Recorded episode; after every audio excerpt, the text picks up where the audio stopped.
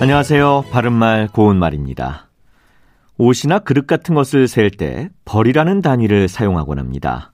양복바지와 윗도리로 이루어진 옷을 양복 한 벌이라고 하고 숟가락과 젓가락을 합해서 수저 한 벌이라고 부르는데 여기서 벌은 옷이나 그릇 따위가 두 개 또는 여러 개 모여 갖추는 덩어리를 세는 단위입니다.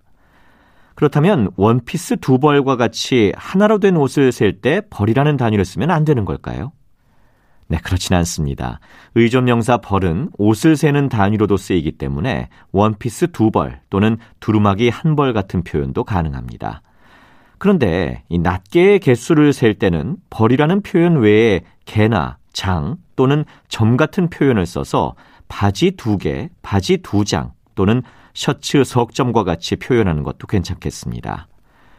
그리고 보통 두레라고 하면 농민들이 농번기에 농산일을 공동으로 하기 위해서 부락이나 마을 단위로 만든 조직을 생각하게 되는 것 같은데 두레가 단위 명사로 사용되는 경우도 있습니다. 보통 둥근 켜로 된 덩어리를 세는 단위를 두레라고 하는데요.